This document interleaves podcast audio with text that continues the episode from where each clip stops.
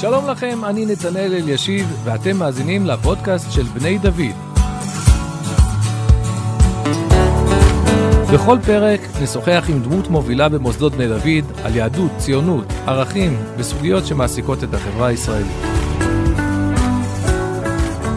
שלום לך, יואב לברן, וברוך הבא להסכת של בני דוד. אהלן, ברוכים הנמצאים. אני מוכרח לומר שאני מתרגש יותר מ, אה, מתמיד, כי אין הרבה אנשים שאני משוחח איתם שיחה כזאת, שאני יכול אה, באמת אה, להגיד שאני מכיר אותם למעלה מ-30 שנה, אל תילחץ, אבל זה כבר יותר... כנראה שאני מתרגש יותר ממך, אבל בסדר. אה, אותו, אותו הדבר. אני אגיד לך יותר מזה, אה, הזיכרון הראשון שיש לי מהמקום הזה, בני דוד, שהפך להיות כל כך משמעותי בחיי, הוא קשור אליך. כי אני, אנחנו מאותו. סניף, בואו נשתף גם קצת המאזינים אה, במה שאנחנו מדברים. אנחנו מאותו הסניף אה, בני עקיבא רעננה, אחיך הוא בן כיתתי, בן שבטי, אחיך עוד יותר גדול, מדריך שלי, ואותך נכון. אני זוכר היטב מהשנים ההן, בתור האח הקטן והצומח, ומשבט אה, נחלה נכון. בסניפנו רעננה. וכשהחברים שלי למדו כאן, לא באתי לבקר אותם, למדתי במרכז הרב, אבל כשהייתי בשיעור ג', כלומר בשנה של, שלכם, של מחזור ח', mm-hmm. אז זאת הפעם הראשונה שבאתי לעלי. אני לא זוכר אם זה היה במסגרת שבוע חזרות, או שזה היה בגלל שהייתה שבת עם אה, אפי אה, פיינדה אז, ואיתם וגבע ראפ, אבל בכל מקרה, אני זוכר אתכם. ואני זוכר אותך בשיעור של הרב יגאל, אה, זה היה לקראת, אה, לקראת היציאה לבין הזמנים של פסח, שזה okay. אוקיי. בערך הזמן שאנחנו גם מדברים uh, עכשיו, ואני זוכר אותך, שואל את הרב יגאל, היו כאלה שכבר נרדמו שם, אבל אני זוכר אותך ככה, לא מתווכח, אבל ככה שואל, למדתם לדעתי מהר"ל, אז נכון? למדו אז הרבה, הרבה מהר"ל. ואני זוכר אותך שואל, יש על האומה הישראלית ויציאת מצרים, על המשמעות, וראיתי שאתה ככה עמוק אה, בעניין ובשפה, וואלה. ואמרתי לעצמי, וואלה, הנה זה, זה עלי, הנה החבר'ה שאני זוכר מהסניף. אומר, אם הוא מדבר בשפה הזאת, כנראה שזה יכול לעבוד. כן, כן, הצליחו למצוא פה שפה, שפה וגישה ו... אה, והכל, ושאתה ככה מתחבר. אז זה הזיכרון שלי. בוא תספר לנו אה, אה, כהתחלה, צריך להתחיל מאיפשהו את השיחה הזאת. אז מה הביא אותך, אתה זוכר? מה גרם לך להחליט? הייתם קבוצה גדולה מרעננה נכון. אז. אנחנו הגענו פעם ראשונה, אני חושב, קבוצה מאוד גדולה מרעננה. לא זוכר בדיוק, אבל להערכתי משהו כמו בין 10 ל-12 חבר'ה ביחד. אה, אני זוכר את השיחה של הרב אלי בישיבת בני עקיבא רעננה, ואני זוכר שבאותו רגע אני החלטתי שאני אלמד בעלי. רק שכוונות לחוד ומציאות לחוד, ואני זוכר היטב שלא התקבלתי. וואלה. כן. אה, ישבתי בריאיון אצל הרב יגאל והרב אלי, ואני זוכר בצורה מאוד ברורה, עברו לא נעים כמה, זה 27 שנה בערך, משהו כזה. מחזור ח' ואנחנו כן, בלמדי כן, 27. משהו כזה. אה, את הרב יגאל אומר לי את המילים הבאות. אתה נראה לי בחור רציני, אני חושב שיש לך כושר מנהיגות גבוה, אבל אני חושב שאתה לא דתי, אתה תגור פה במגרש כדורסל, ונראה לי שזה לא מתאים לך. אני זוכר שדי נעלמתי דום, זה לא קורה לי הרבה. וואי וואי וואי. אמ, אתה יודע, לא ידעתי את זה, וזה הכנה טובה להמשך השיחה שלנו, על כל מיני כן, כן, לגמרי, לגמרי. אני החלטתי שאני אלמד פה. ואני רגע, זוכר... רגע, מה זה החלטת? לא נעלבת על זה שהוא ככה שופט קשות. אותך? ו... נעלבתי קשות, אני לא בטוח עד כמה הוא היה רחוק מהאמת. אתה יודע, בסוף זה הרב יגאל. אבל uh, הלכתי, בדקתי עוד לא מעט מקומות, ואני החלטתי שזה יהיה פה. ואני לא זוכר את העיתוי המדויק, אבל זה היה ממש סמוך לסיום השנה, לסיום השמינית. אני פשוט uh, הרמתי טלפון לרב יגאל, אני לא זוכר איך השגתי את הטלפון שלו, או איזה טלפון אחר, אני לא זוכר. התקשרתי אליו, ואני חושב שפחות או יותר uh, הודעתי לו שאני בא ללמוד פה. אה, וזהו, ואני זוכר שזה היה כבר היה אחרי שבת גיבוש, אני לא יודע מה זה אומר, אולי זה אפילו היה כבר הקיץ. כן. אני לא זוכר. הוא ענה או שפשוט... אה, אמ, אני לא זוכר את השיחה. אה, אני זוכר שזה כנראה עבד, כי הייתי מאוד נחוש, והסברתי שזה עניין פנימי ומהותי. זה לא איזה מין משהו כזה שטוב, אם אני לא פה, אני אלמד במקום אחר. אני מתאים, רוצה ושייך ללמוד זה הבית גידול שאני מוצא לנכון, אה, ולא טעיתי, בדיעבד. אני כן זוכר היטב זה סיפור נפלא, רק אני מקווה שלא ישמעו אותו כל מיני אנשים אה, שמיניסטים. זה סיפור של אחד מתוך. אני לא מניח שהמציאות השתנתה מאז. הרבה דברים השתנו מאז. אני כן זוכר כשסיימתי את שנה ב', אמירה כזאת, בוא, חדה לא תיאמר היום. כשסיימתי את שנה ב', אני התגייסתי בגיוס נובמבר 96, והלכתי להיפרד מהרב אלי ומהרב יגאל, אני זוכר את הפרידה מהרב אלי בכניסה לביתו, במעקה הזה שם, והוא אמר לי, כמו בחיתוך הייחודי של הרב אלי, אני זוכר שלא רצינו לקבל אותך. כן. אבל אני חושב שזה היה מצוין. גם הסירוב בהתחלה וגם מה שקרה אחר כך. טוב, אז כן, הרבה פעמים בדיעבד אנחנו יודעים להסתכל על הנקודות האלה של סגירת הדלת בצורה אחרת, אבל בשעת אמת זה... זה נושא קשה, וכאמור, עוד, עוד ניגע במוטיב הזה בהמשך, אבל בכל נכון. מקרה, אז כולכם מורעלים וחולמים להגיע ליחידות הטובות ביותר, כאשר uh, בסוף הרוב לא. כלומר, ברוך השם, כולם הולכים למקומות טובים וחשובים, אבל אותן יחידות עילית, מה שנקרא, מטבע הדברים, רק מיעוט מתקבל. אתה, מה היה החלום שלך? החלום שלי היה לעשות שירות משמעותי. החלום שלי היה להתגייס ליחידה מיוחדת. אני חושב שבמהלך השנה פה בעלי עוד הרהרתי בזה לא מעט. התמזל מזלי, ובאמת הצלחתי לעבור את תהליכי המיון והתקבלתי ליחידת שלדג.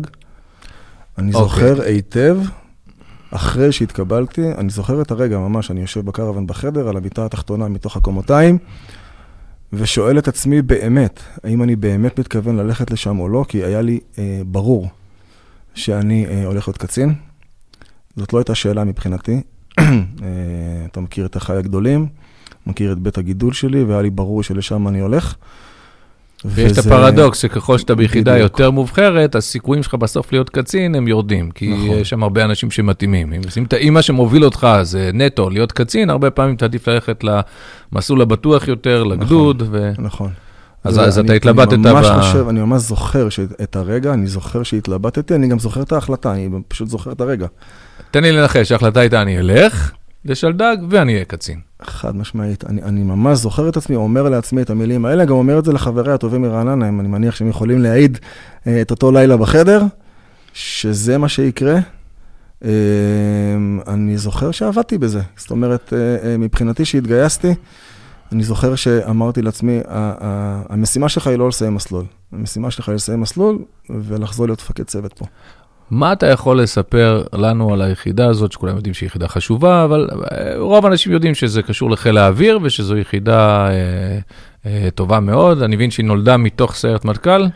כן, אני מוצא את עצמי פעם בחודש בערך עוני על שאלה כזאת, טוב, נו, אז, אז, אז תגידו מה אתם עושים. אני באמת חושב שהתשובה היא פשוטה.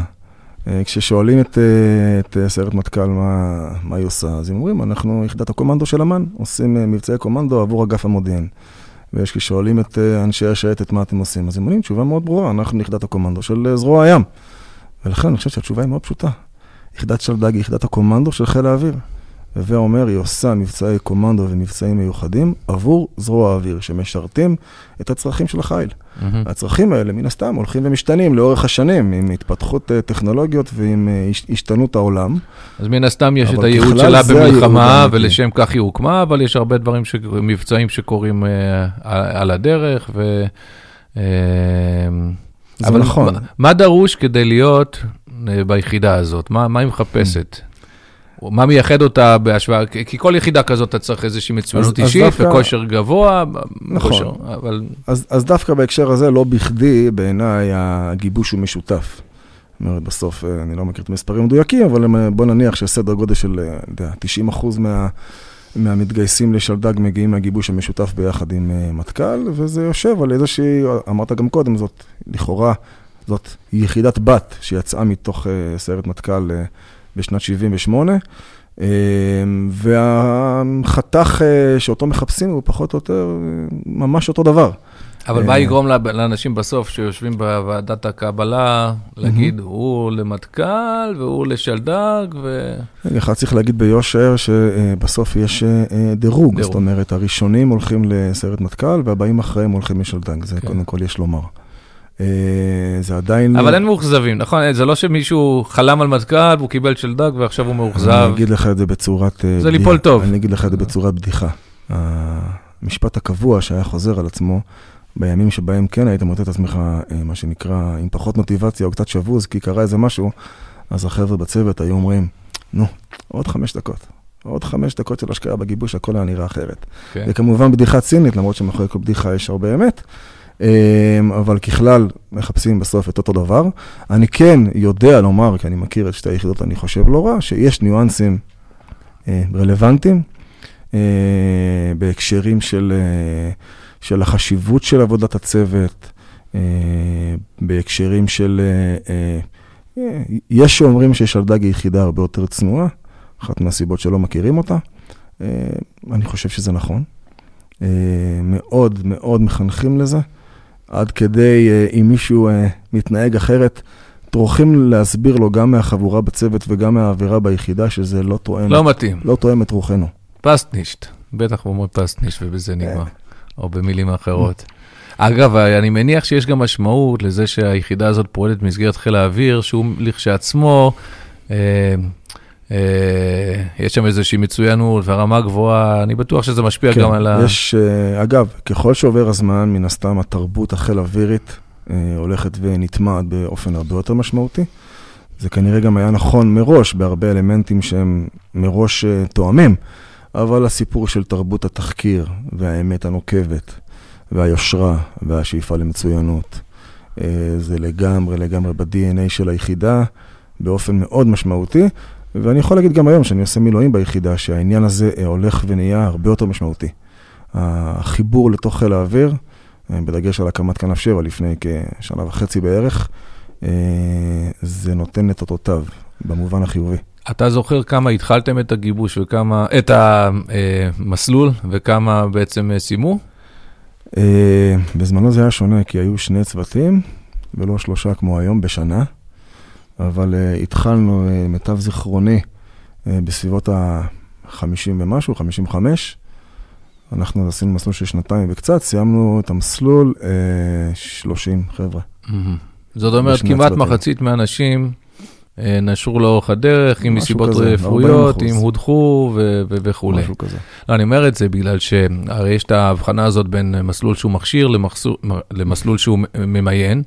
וזה לא נעים לחיות כל הזמן. עכשיו, כמובן, גם אם אתה התקבלת לאנשהו וכולם אמורים לעבור, אתה יכול לפשל, אבל בסוף זה לא נעים שבעצם אתה אף פעם לא התקבלת עד הסוף, אתה כל הזמן במבחן, וכל הזמן... אה, כן, זה נכון. לפעמים נפרדים מאנשים ש- ש- שמבינים למה נפרדנו מהם, לפעמים גם לא כל כך, זה זה נכון, זה גם קשה. אני יכול להגיד לך שגם אחרי זה הייתי מפקד צוות הכשרה וגם מפקד פלגת האימונים במשך שנתיים, אז אני מכיר את העולם הזה לא רע בכלל.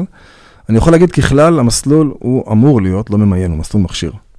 ככלל, כתפיסת העולם, באופן מאוד מאוד ברור ונוכח גם, המסלול הוא מכשיר. כשאתה עוסק בתהליך הכשרה, אתה גם מגלה דברים שהם אה, פחות מתאימים מבחינה מיונית, אה, נקרא לזה, וזה חלק טבעי. אה, מהחיים. כלומר, בניגוד לקורס טיס, ששם ההקצאות מוגבלות מראש, פה תיאורטית יכלו יותר אנשים באופן לסיים. באופן תיאורטי, כן. בסוף, אה, אתה יודע, הסטטיסטיקה מנצחת בממוצעים, מראים לאורך השנים שפחות או יותר זה הממוצע. Mm-hmm. סדר גודל של 60 אחוז, אני, אם אני בקיא, אני לא בקיא במספרים היום, אבל נכון למתי שאני הייתי, זה בערך היו המספרים. מתי אתה מבין שאתה יוצא לקצינים? אה, והאם היה את החשש, אה, אולי לא יפה לקרוא לזה חשש, אבל שבעצם אתה תצא לא, מטעם לא, היחידה לקצינים, אבל אתה תחזור, אתה תחזור, לא תחזור ליחידה, אלא למקומות אה, אחרים. אחד, אני חושב שחשש זה טוב, חשש בונה. כן. זה לא חשש משתק. אבל אני חושב שבאזור שנה וחצי, שנה ושמונה, פחות או יותר, זה השלב שבו אומרים לי שאני יוצא לקורס קצינים, זה הרבה זמן לפני. סדר גודל של חצי שנה לפני היציאה לקורס, אני יודע כבר שאני יוצא לקורס קצינים. אה, וזה משפיע גם על תהליך ההכשרה, ב... כמו שהיה אז, בחצי שנה האחרונה של ההכשרה היהודית, איזה הכשרה אני עושה ומה אני לא עושה ובמה אני מתמקד. הם מוציאים אותי בכלל חודשיים לפני סוף המסלול, מוציאים אותי מהצוות ושולחים אותי לעשות נורא קרב עם פלגת הלוחמים, כדי לצבור ניסיון מבצעי לפני היציאה לקורס קצינים. אה, אני אבל זוכר את הרגע. אני זוכר ש... שאומרים לי את זה, ואני אומר כאילו... קורת רוח. כן. אני, אני, אני רוצה להגיד את זה, כי, כי אני, אני רמזתי לזה קודם. אנחנו נדבר עוד מעט על ה, אולי הנושא הכי חשוב לאנשים שמאזינים לנו, בטח אם הם קשורים לבני דוד, וזה הנושא של האכזבות, שמתישהו יגיע השלב mm-hmm. שבו אתה תקבל את ה... כמו שאמרנו, את הדלתא נטרקת או את הכאפה. ויש בזה משהו, הייתי אומר, נפשית, כמעט אכזרי, שככל שאתה מצליח לפני כן, עוצמת הסתירה היא יותר גדולה. בדיוק, כי, ולכן כשיש לנו uh, uh, תלמידים שהם באים אליי בתחילת הדרך ומתאכזבים מהשיבוץ שלהם, אני אומר, אם אתה כבר, בדיוק, אתה כבר מתחיל את הצבא מהמקום הכי טוב, כי אתה כבר מבין שהחיים בכלל ושהצבא בפרט זה מקור של, אה, של אכזבות, ומפה אתה יכול לצמוח. ולעומת זאת, הבילדאפ, אני, אני, אני זוכר את זה הרבה פעמים אצל תלמידים, שכשהם מגיעים לפה הם כבר יודעים שהם הולכים נגיד לקורס טיס, שזה mm-hmm. קורס מאוד יוקרתי ו, ונחשק, ויש עליהם את הסטיגמה הזאת של הטייס. כן. עכשיו, אני, אני יודע את זה, ש, שסטטיסטית הרבה מהם אה, לא הולכים להיות טייסים, וחלק מהם ממש יודחו תוך זמן קצר מאוד מתחילת הקורס, והם הסתובבו פה שנה, שנתיים, שכולם אה, עם בדיחות... אה, בדיחות של, אה, שיש בהן גם קצת קנאה על הטייס, הטייס, ומה אתם מדביקים לבן אדם את ה... כן. אני כשהייתי פוגש מישהו כזה, שהוא היה אומר לי, אני הולך לקורס טייס, היה, אם הייתי רואה את החזה קצת נפוח, הייתי אומר, ואחרי זה לאן אתה מתכוון, איפה אתה רוצה להשתבץ? רק בשביל לאפס קצת את, את האנשים. כן, זה, ה... זה דיסוננס, אני חושב שכולנו צריכים להחזיק אה, שני כובעים בו זמנית כל הזמן. אה, ואסור אה, שאחד ישפיע על השני בעיניי. מצד אחד, להחזיק את הכובע של המשימתיות והמצוינות והנחישות והדרך המאוד ברורה ומה אתה רוצה להשיג ושום דבר לא יזיז אותך מהיכולת להגשים את היעד הזה, את החלום הזה, את המטרה הזאת. ומצד שני, להיות מוכן כל הזמן, שזה לא יקרה. אגב, בעולם המבצעים המיוחדים זה מאוד מאוד ברור. העולם של אה, אה, המפותח שמכיר מתגובות, זה עולם תודעתי. אתה יוצא למבצע מאוד מתוכנן, מאוד מאוד לכאורה ברור מה הולך לקרות, אבל התודעה שלך היא תודעת מקרים ותגובות. זאת אומרת, אתה כל הזמן חושב... הכל יכול לקרות. מה יקרה? אתה גם חושב מה יקרה. עכשיו מה יקרה? מה אני אעשה כש? ואני חושב שזה מפתח אה, גמישות מאוד משמעותית, שהיא לא סותרת את העיקשות והנחישות שציינתי קודם. Mm-hmm. בסדר, אז אתה יוצא לקורס קצינים וחוזר uh, להיות קצין ב, ביחידה. כן, אני יוצא לקורס קצינים, uh, אז קורס קצין נחיר, חוזר להשלמה ביחידה של עוד איזה חודשיים וחצי, ומקבל פיקוד על צוות. Uh, מפקד על צוות מסלול לשנה וחצי. אני חושב שתקופה אולי הכי יפה בחיי. תחושת משמעות שאין כדוגמתה. באמת, חבורת ילדים מעולה. אה, ומקום מאוד משמעותי של פיקוד והובלה והתאהבות בעולם הזה, של הובלה, של אה, מנהיגות, של אה, חינוך, של ערכים, של שירות, משהו שהוא משהו מאוד מאוד גדול.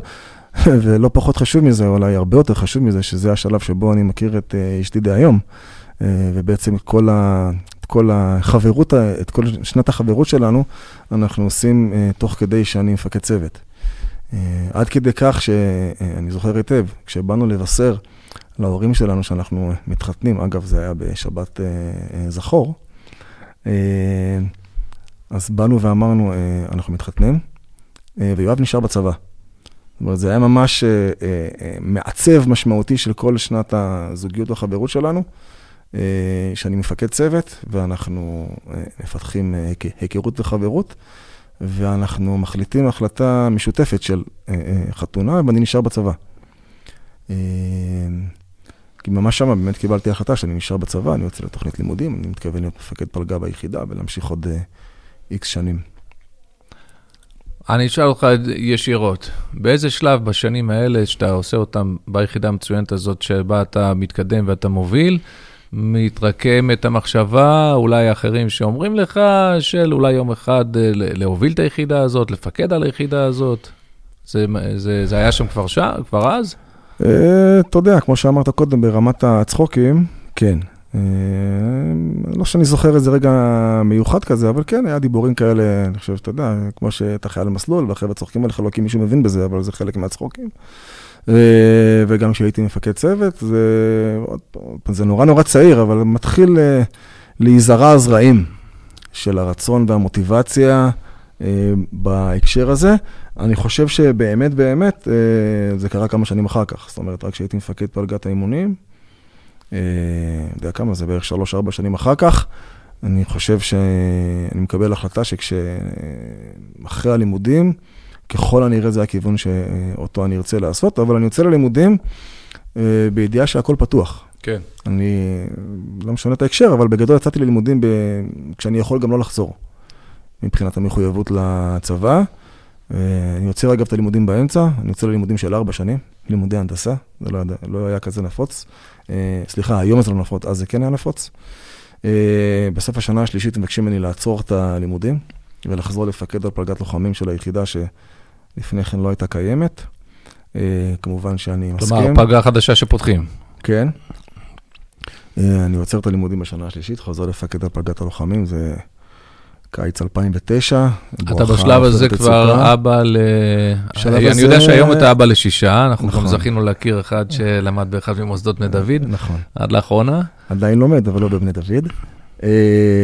אנחנו לא מכירים במוסדות אה, שהם לא בני דוד. אה, כן, יש לי שישה ילדים, ברוך השם. אה, שלושה בנים ושלוש בנות. אבל הכל זה לא, אתה יודע, זה לא שלי. כל הטוב הזה פשוט שמור למישהי אחרת, לצורית. היה לי אז שלושה ילדים. כשחזרתי לפקד הפגת הלוחמים, עוז היה בן שבע, יערה הייתה בת חמש ונטע הייתה ממש קטנה. אבל היה לי ברור שאני חוזר לעשות את זה, אחד כי ביקשו ממני, וב' כי זה מאוד מאוד משך אותי.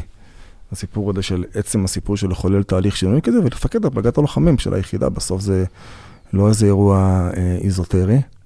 הייתה שנה מאוד משמעותית. מאוד מאוד נהניתי. יכול להיות שבשלדג, כמו במטכ"ל, אתה יכול להיות אפילו בתפקיד מבצעי ובפלגה, ובסוף לעשות מעט מעט מאוד מבצעים, שמתאמנים המון על איזשהו מודל כן. או איזה... כן, כן, בוודאי, זה יכול לקרות לגמרי. חלק מהטבע של היחידות הללו, שנהלי הקרב, ככלל, יש גם חריגים. כן, אה, לצורך העניין, בשנים של 2002-2003, שנות האינתיפאדה היותר מורכבות אה, אה, פה בארץ. אה, היה מהלך מנטלי מורכב, אבל אני זוכר אותו כ, כמפקץ לוחמים אז וכסמפלג. נסעת בנטל של הצבא הרגיל. בנטל של הצבא הרגיל. בלי הלוקסוס של האימון לא, ה... אבל המהות היא של פעילות מעכשיו לעכשיו. כן. ולא לנוהל קרב של עוד חודש או חודשיים או חצי שנה. אז עשינו את זה, זה היה שינוי מנטלי עמוק, משמעותי. אבל ככלל, כן, זה יכול לקרות. יכול לקרות אחד מהסיבה שעוד פעם, התהליכים יותר ארוכים. לפעמים הם מותני מודיעין, לפעמים מותני אמל"ח, לפעמים מותני יכולת, אה, מזג אוויר, אה, ולפעמים אה, דברים משתנים במהלך הזמן הזה שאתה עושה את התהליכים. אז זה המון אי ודאות. וגם אומץ של קבלת החלטות, שבסוף להפעיל, בסוף אתה מכין כלי. אתה מכין עוד כלי לארגז הכלים שמקבל ההחלטות בישראל, ולפעמים הוא מחליט שלא להפעיל אותו, וזה בסדר גמור. לא, אבל עדיין זה מחייב התמודדות עם אי-ודאות כל הזמן, ו... אה, גורר תסכול עמוק. אה, כן. סיפרתי לך על הנוער הקרב שעשיתי לקראת סוף מסלול, חודשיים וחצי, אני חושב שמבחינה פיזית היו הכי קשים בחיי. אה, ממש, מאמץ מאוד מאוד גדול, מאוד מאוד גדול. בסוף זה לא קורה. נסיבות מדיניות שמן הסתם נכונות, אבל את הבחור הצעיר, שעובד כל כך קשה במשך כל כך הרבה זמן, אפשר להגיד שזה לא כל כך מעניין אז. כן, למי שלא חווה את השירות הקרבי, לא תמיד זה מובן הקטע הזה שאתה נורא רוצה לפעול. לפעמים אנשים אומרים, ברוך השם, לא היית צריך, כן, לא הייתם צריכים כן. להסתכן, ו... וקשה להסביר את זה שאתה מתאמן כדי לעשות את הדברים האלה. ו... אני עוסק בזה היום, אחד מהדברים שאני עושה היום זה מנחים מסעות אה, לקראת שחרור של לוחמים, אה, והשיח הזה עולה ומתקיים כל הזמן. אה, היום זה מהכובע שמתווך את זה לחבר'ה הצעירים. את עצם ההבנה של משמעות התרומה והעשייה, מעצם זה שהיית כאן, לאו אם דווקא עשית או לא. אה, יש איזה מין, אני קורא לזה דיסוננס ההיתקלות. דיסוננס ההיתקלות אומר שכל עוד לא נתקלת, כל חלומך הוא להיתקל. זה אתה חולם על זה בלילה, אתה מדמיין את איך שזה יקרה, אתה מדמיין מה תעשה, ממש. וואנס זה קרה, אני לא מכיר אחד שזה קרה לו, שאומר, איזה כיף שזה קרה. כי כשזה קרה, אתה אומר, אך, הלוואי וזה לא היה קורה. דיסוננס ההתקלות. אתה מסיים את התפקיד בתור מפקד פלגת לוחמים, אחרי שהיית מפקד פלגת אימונים. מה קורה אחר כך? לאן פניך מועדות? אני יוצא ללמוד, להשלים את השנה הרביעית של הלימודים, לסיים את התואר בהנדסה, ומקבל החלטה שאני יוצא לצבא, מה שנקרא, והולך להיות סמג"ד בגצר צנחנים. אוקיי, אתה יודע, גצר צנחנים זה גם עדיין אה, לא בדיוק ה... אה, למתבונן מבחוץ, אה, כנראה שככה זה אכן נראה. עבורי זה היה שינוי מאוד גדול, עולם אחר לחלוטין, במסות, בעשייה, אני מקווה שלא היית מאלה שמגיעים מיחידה כמו של דג ליחידה אחרת ומנסים... יש כל מיני סטיגמות על כאלה מפקדי שייטת למיניהם, שניסו להפוך אחרים ל... אה, אתה צריך להפנים שאתה נמצא במקום אחר. אני בטוח שבעיני חלק מהאנשים ככה זה היה נראה. אמ, אני גם חושב שזה טבעי בחלק, מה, בחלק מהעניין. וכן, כל הסיפור פה הוא בעצם תהליך אה, חברות מחדש. אה, תהליך סוציאליזציה שאתה אמור לעשות מהר מאוד. אה, אבל הסיפור הוא להסתגל לשינויים בחיים. בכל השנים האלה, אתה יכול להגדיר איך התקופה שלך במכינה היא, היא, היא חלק ממה שאתה עושה? איך היא השפיעה, איך היא עיצבה? חד משמעית. אה, אני אגיד את זה בשני משפטים שאני חושב שהם התמצית בעיניי אה, ממה שקיבלתי פה. אחד זה אנשי אמונה בעולם המעשה. הסלוגן אה, של, אה, של הרב אלי, אה, שאני זוכר אותו היטב, אני חושב שהוא ישב לי בראש כל השנים. אני לא אמרתי קודם, אבל אני גם אחרי שנה וחצי בקבע, לפני שהמשכתי, אני עצרתי וחזרתי ללמוד פה במכינה לחיים. משהו שתוכנן שנה, בפועל שוב פעם קוצר, כי ביקשו ממני לקצר ולחזור לאיזשהו תפקיד, אבל הייתי פה עוד תקופה, גרתי פה חצי שנה לפני שעזבנו, כי חזרתי לצבא. אמ, המכינה הייתה חד משמעית אמ, מצפן בקבלת ההחלטות שלי אה, בחיים. אפילו כשיצאתי להיות סמג"ד בגצ"ר, זה היה מתוך החלטה שאני רוצה להמשיך ולזכות להתמודד על היחידה ביום מן הימים. אמ, וזה לא אירוע פשוט. לצאת להיות סמג"ד, הייתי להערכתי בן 33 כבר, יחסית מבוגר mm-hmm. למה שהיה נחשב. הייתי אז עם... בטח, כי גם אה, למדת לפני כן, וגם היית ביחידה שלוקחת את הזמן. הכל לוקח יותר זמן. הייתי אז עם אה, שלושה ילדים נראה לי, וזה היה אה, מורכב, ואני חושב שהמצפן, המצפן מפה מה... מהמכינה, הלך איתי תמיד והולך איתי גם היום, ואני אומר את זה במילים לעמך, כשאני מדבר עם, עם בני נוער היום, אני אומר זה אנחנו לפני אני. מבחינתי זה אותו דבר. אותו הקשר במילים אחרות. אה, חד משמעית. אני חושב שגם השמירה על הקשר עם המכינה, שמן הסתם אה, משתנה מאוד לאורך השנים, אני זוכר היטב את השנים הראשונות, את ה, נקרא לזה את הארבע שנים הראשונות של השירות הצבאי, באופן מאוד נוכח. עם קבוצה שנפגשים פה בשבתות, חוץ משבתות מחזור, בחגים, שזה ברור מאליו, שאת החגים עושים פה, אה, עד שאתה מקים משפחה ואז העסק נראה טיפה אחרת. היו גם אז אחר כך אה, שבתות קצינים, אני חושב שהרב נכון, נכון, כן. ילון פרחי היה מארגן שבתות, אז היית... כן, כן. הייתי בשבתות הראשונות, כן. אה, המכינה הייתה מאוד נוכחת, ב... בטח בחציון הראשון של השירות, נקרא לזה מתוך 23 שנה, אה, באופן מאוד מאוד נוכח. ואני גם חושב שעד היום היא מאוד משפיעה על, על קבלת החלטות. אה, בסוף גם כשאתה משתחרר בגיל 42 או כמה שזה לא יהיה, ומנסה לחשוב מי אתה ומה אתה ומה אתה רוצה לעשות, אז אתה חוזר לראשונות, בהרבה מאוד מובנים. אני אמשיך הלאה רק בגלל שהשעון מאיים עלינו. אה, אז אתה בעצם אה, סמג"ד בגדס"ר צנחנים, ואז נכון. התחנה הבאה שלך בצבא זה... אני יוצא לפו"ם. פו"ם. יוצא לפו"ם כצנחן, מתוך ידיעה די ברורה בעיניי שאני חוזר להיות מג"ד בצנחנים, ומשם בשאיפה מתמודד על אה, שלדג, אבל העסק אה, מתחיל להשתנות. לפני שהעסק משתנה, הייתה לך סיבה חיצונית לחשוב? כלומר, אנשים שאמרו לך, רמזו לך? אני, אני אומר את זה כי... הסיבה החיצונית היא חשובה, כי כן, התשובה היא כן, נתנו לי בהחלט להבין ש...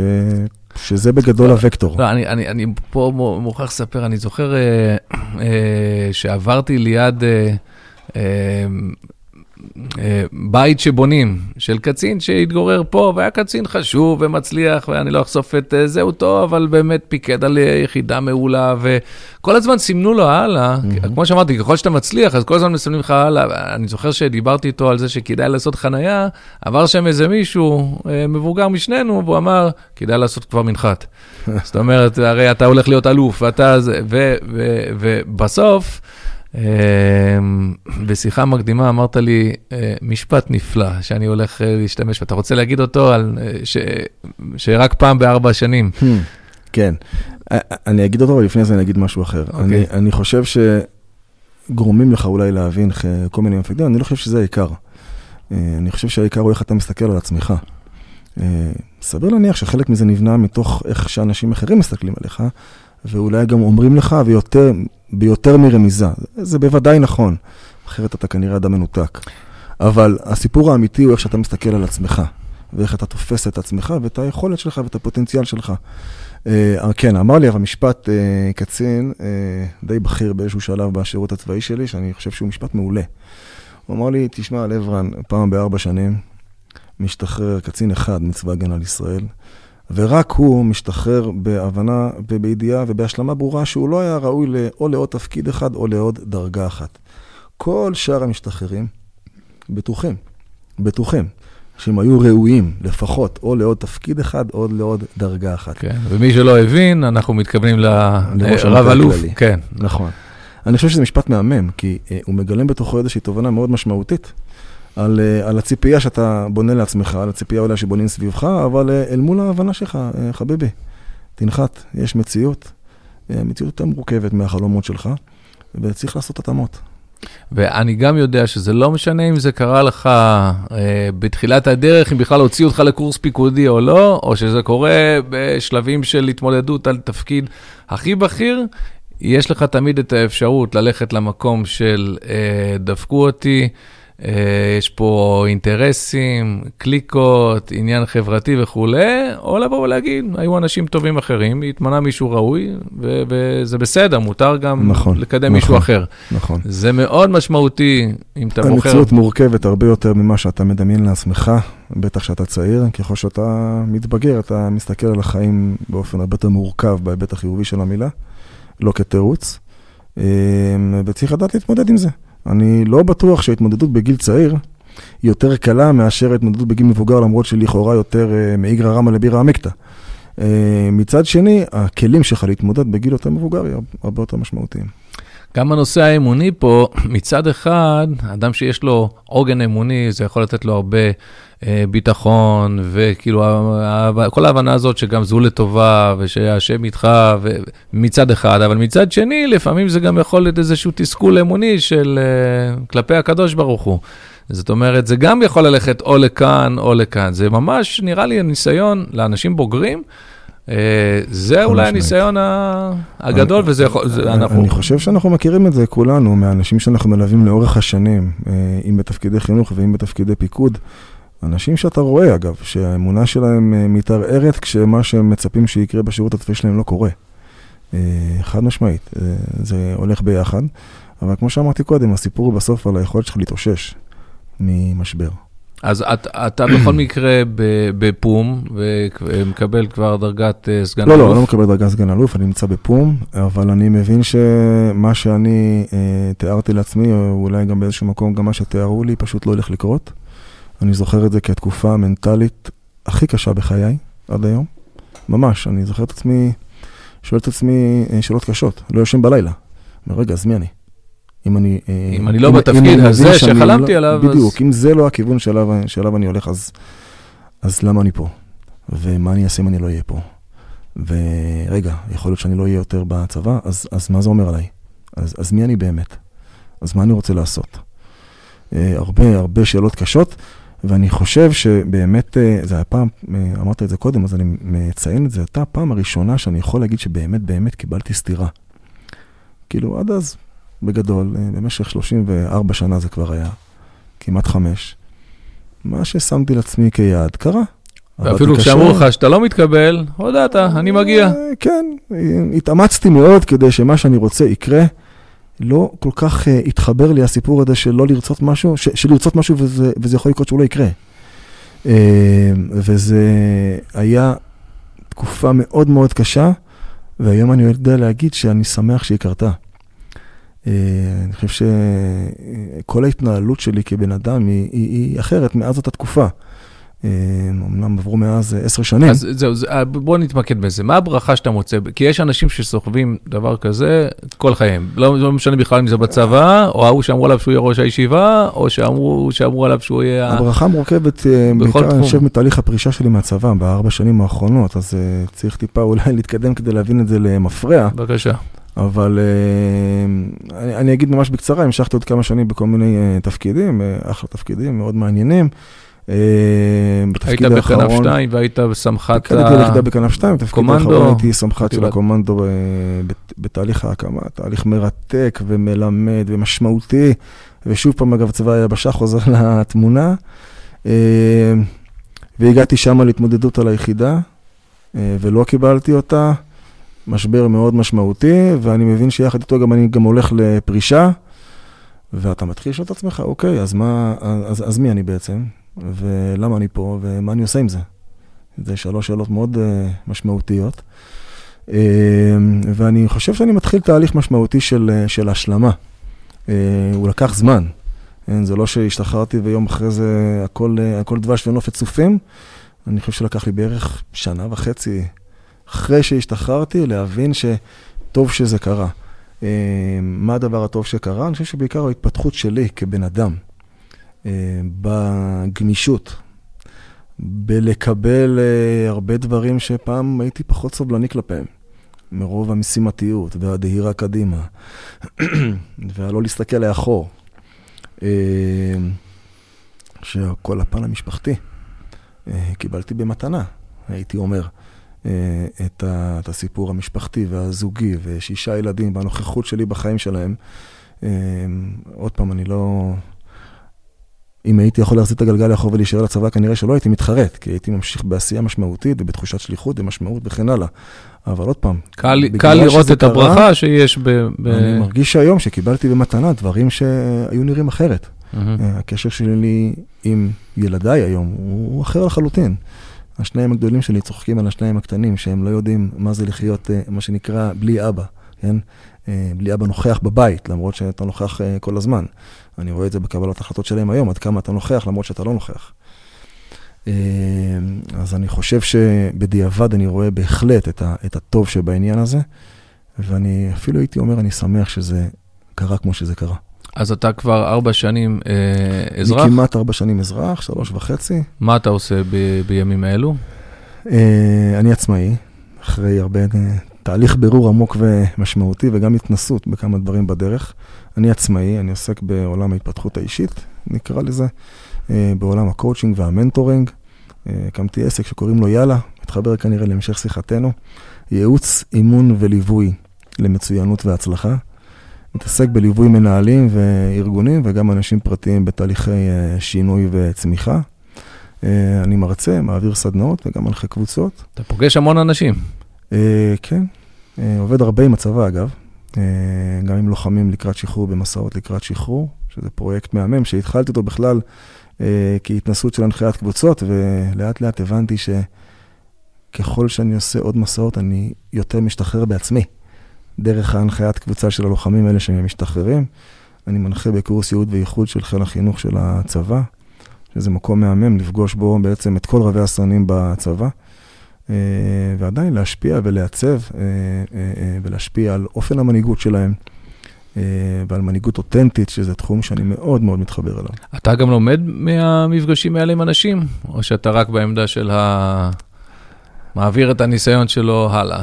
אני חושב שהסיבה האמיתית שאני ממשיך ללכת למקומות האלה, היא שאני קורא לזה, זה הופך אותי לאדם יותר טוב. כל פעם שאני מסיים כזה מסע, אה, עם לוחמים לקראת שחרור, או עוד קורס כזה בחיל חינוך, או, או לא משנה, או מפגש אפילו של אימון, תהליך אימוני של אחד על אחד עם בן אדם, אה, אני מסיים ואומר תודה, וזה לא מהפה ולחוץ, כי כל תהליך שאתה עושה, גם עם בן אדם פרטי וגם עם קבוצה, בסוף אתה נהיה אדם יותר טוב. אתה מגלה בעצמך עוד תכונות ועוד פינות להעיר, ועוד משהו שמשתקף לך או מהדהד לך באמצעות הבן אדם שאיתו אתה מדבר. אתה בכלל בא בניסיון לעזור ולסייע לו, אבל בעצם באמת באמת אתה מפתח את עצמך. אילו יכולת, היום עם הניסיון החיים שאתה מתאר אותו, ועם היכולת אה, אה, ההכוונה לאחרים, אם יכולת לגשת ליואב שלפני 10 או 20 שנה, אה, שנמצא במסלול ההתפתחות שלו בצבא, יכולת לבוא ולהגיד לו אולי משהו, איזושהי עצה, אתה יודע מה היית אומר לו? או שלא יעזור, בסוף כל אחד צריך לעבור את הניסיון ואת המסלול, זה לא... אני יכול להגיד מה הייתי אומר לו, אני לא בטוח שזה היה עוזר אז. בתור אחד שמכיר את אותו אחד מלפני עשר שנים, הייתי אומר לו לנשום. תנשום, הכל בסדר. אה, אפשר להוריד דופק לפעמים, אה, וזה רק לטובה. מעולה. אני אה, לפני קצת יותר משנה קראתי פוסט שלך, בכלל כדאי לעקוב, וככה זה היה בשבילי... עזוב, בלי, בלי, בלי הקדמות. אני אקרא את ההתחלה של, ה, של הפוסט, שהוא לוקח את כל הנושאים שאנחנו מדברים עליהם לעוד איזשהו, עוד איזושהי התמודדות. וזה בתקופה שאתה פרסמת, שאתה התחלת לרוץ ריצות ארוכות, מרתון. התחלתי להתאמן לאיש ברזל. ולהתאמן לאיש ברזל, שמי שלא סבל מספיק בצבא, אז הוא גם מתעלל בעצמו באזרחות. איש ברזל, תזכיר לנו מה הקריטריונים של ה... כמה, כמה קילומטר צריך לעשות כל אחד. באיש ברזל... אני מכיר שניים, אגב, שעשו את זה. באיש ברזל המלא, אה, שוחים 3.8 קילומטר, ואז אה, רוכבים 180 קילומטר אה, אופניים, ואז רצים מרתון, 42.2, סך הכל 226 קילומטר. איזה יופי. וואי וואי וואי. טוב, אוקיי, אז uh, אתה מתחיל להתאמן לקראת הדבר הזה, שזה לא נותן לך כלום, חיצונית, uh, כן? זה, זה בשבילך. לא, אני אגיד את זה כי זה חשוב. אוקיי. Uh, בתהליך של הפרישה שלי, אני מסמן לעצמי שני דברים שאני רוצה לעשות. Uh, אחד זה קורס מאמנים. Uh, אני בכלל עם תואר ראשון בהנדסת תעשייה וינון ותואר שני במנהל עסקים, ואני מהר מאוד מבין שהעולם שקורה לי הוא לא העולם הזה, אלא העולם יותר של אנשים. אה, מתחבר למרכיבים בפיקוד של המנהיגות וההובלה, אה, וגם בא לי לטפל בעצמי דרך הקורס אה, מאמנים הזה, זה תהליך מאוד מאוד ארוך, ושאני עושה איש ברזל. האתגר הזה פשוט קרה לי. התוודעתי אליו כמה שנים לפני כן, צריך להגיד ביושר, אני, אני יודע לרוץ, אני רץ כנראה לא רע, אבל אין לי מושג בשחייה, אני יודע לשחות חזה, זה מה שלמדתי בתור ילד, וניסיתי כמה פעמים במהלך השנים ללמוד חתירה ללא הצלחה. ובטח שאין לי מושג ברכב על אופניים. כאילו. אגב, חייבים חתירה ב...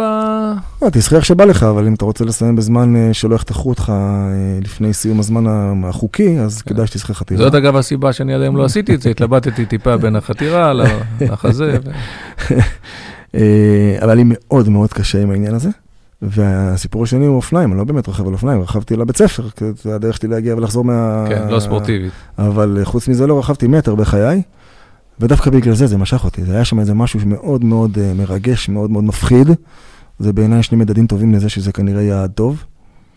אה, והחלטתי שאני הולך לזה מרמה של ללמוד שחייה וללמוד לרכב על אופניים כמו בן אדם וכן הלאה. אז אחרי שאתה פרסמת את זה, ממש זמן קצר אחר כך אתה מפרסם פוסט שמתחיל ככה. ערב יום הכיפורים זה היה, הרהורים וחשבון נפש. לפני כשלושה שבועות פרסמתי כאן פוסט על הגשמת חלום משמעותי. סיימתי לראשונה בהצלחה את תחרות איש הברזל הראשונה שלי. אז עכשיו אני מעדכן רק את המונה שלי, אתה השלישי שאני פוגש. בתמונות היה ניתן לראות בעיניי את עוצמת התחושה, הסיפוק והתחושה המרכזית, אה, שאני יכול גם הרבה יותר. לפני יומיים, לאחר שלא הרגשתי, אז, ואז אתה מקבל את ההלם כשאתה קורא את הפוסט, לפני יומיים, לאחר שלא הרגשתי טוב כל כך בשבועיים האחרונים, ולאחר בדיקת דם, התברר שאני חולה סכרת. כן, כן, הזיה, מאיגרא רמא וכולי. התפרצות משמעותית שמתברר שחונה אצלי בדם כבר זמן רב. מחר בבוקר מברך הגומל. סוג של נס לסיים כך את התחרות הזו עם רמת הסוכר שמתברר שהייתה בדמי. וואלה, את האמת, משמח לשתף כאן גם את זה, ולא את מה שבדרך כלל כלל צוקי דואג. צוקרברג. איך? צוקרברג. כן, ש, שנראה שאצל כולם החיים סילם, סילן. ואז אתה מתאר קצת את ההתמודדות, אבל אתה כבר בסיום הפוסט הזה, שזה בהחלט משהו שיכול לשבור uh, כל בן אדם פתאום, כשהגוף הוא, הוא כבר מאתגר אותך, ובטח בן אדם שכל כך uh, uh, חזק וחסון ובתוך העולמות האלה. אבל אתה מסיים ואומר, uh, אז uh, ברור, מציבים יעד חדש, שנתיים מהיום, בעזרת השם, באינסולין, אסיים שוב תחרות איש ברזל מלאה, אבל אהיה מהיר יותר, הרבה יותר. אז אתה אמור היית להודיע פה על הפרישה מכל עיסוק, ואז אתה כבר קובע לך את היעד, שאתה הולך לנצח ולעשות את זה עוד פעם. מה הניע אותך לכתוב את זה, ומה קרה מאז? קודם כל, התהליך באמת של ההכנות לאיש ברזל הוא, הוא, הוא תהליך אה, פנימי בעיניי, מאוד מאוד משמעותי ומרתק. אמרתי קודם שזה היה בעצם מבחינתי איזשהו אה, טיפול בעצמי. אה, אחרי אה, סיום השירות הצבאי, שלי הסיפור של להזיע, להיות עם עצמי הרבה זמן, במאמץ גורם לפיקוס ומיקוד מאוד משמעותי. וזה אפשר לי את זה. הרבה זמן עם עצמך, במאבק לא קל הרבה מאוד פעמים. אה, ואגב, דחייה בשנה בעקבות הקורונה ועוד כל מיני דברים, בסוף הגיע באמת הסיפור של התחרות. אה, אתגר מאוד מאוד גדול, מאוד מאוד משמעותי, ותחושת באמת, אה, תחושת סיפוק עילאית. אני באמת חוזר לארץ ואני מרגיש לא טוב. חוזר לבידוד, זה היה חוקים של הקורונה. איפה התחרות התקיימה? התחרות הייתה בקופנהגן. קופנהגן. זה כל פעם במקום אחר, נכון? כן, כן, יש כל הזמן בכל העולם. אה, אני חוזר לארץ, נכנס לבידוד, אה, משהו מרגיש לי לא עובד, אני די מודע לעצמי ולגוף שלי, אה, בטח באותה תקופה, ואני מבין שמשהו לא בסדר. אני עושה בדיקת דם ביום ראשון, ובאותו יום אחרי צהריים מתקשר אליי רופא, אומר לי, זה אגב, זה יוצא בין ראש השנה ליום כיפור. מתקשר אליי הרופא אחרי צהריים די בהיסטריה, ואומר לי, תעוף למיון עכשיו, אתה עם אה, רמת סוכר אה, של 420, למי שמבין בזה, זה וואו. כמויות מאוד מאוד גבוהות. אז יוצא לי כמובן המפקד, ואני אומר לו, רגע, רגע, תירגע, תשתה מים קרים, הכל בסדר, אני לא הולך לשום מיון, אני מרגיש מצוין. כאילו, אני מרגיש שאני, משהו לא בסדר, אבל בוא, מה שנקרא, תירגע. אה, מתייעץ עם שכן, חבר ורופא שעשה איתי את התחרות שבוע לפני כן. אמרו לי, שמע, זה ממש, ממש, ממש לא סביר, אבל בעצתו אני באמת למחרת בבוקר הולך למרפאה, אה, עושה עוד בדיקה ומודיעים לי בצורה מאוד פשוטה, ברוך הבא, אתה חולה סכרת, אה, סכרת נעורים, אה, ילד בן 44, מקבל ישר מזרקי אינסולין ובהצלחה, תתמודד. Uh, הייתה לי תוכנית באותו יום לנסוע לירושלים, ליום uh, uh, הכנה הראשון, באמת לקורס שאני מנחה, בחיל החינוך. נסעתי לירושלים, עצרתי בחנייה מחוץ לאנה רבין, הזרקתי לעצמי אינסולין בפעם הראשונה, ונכנסתי להכנת סגל. כשחזרתי באותו יום הביתה, אז פגשתי את הבת שלי השנייה, את יערה, ואני זוכר את הרגע של ההתחייבות. אמרתי לה, תקשיבי ותקשיבי לי טוב. זה מה שיקרה. אה, הדבר הזה לא הולך לנהל אותי, אני אנהל אותו.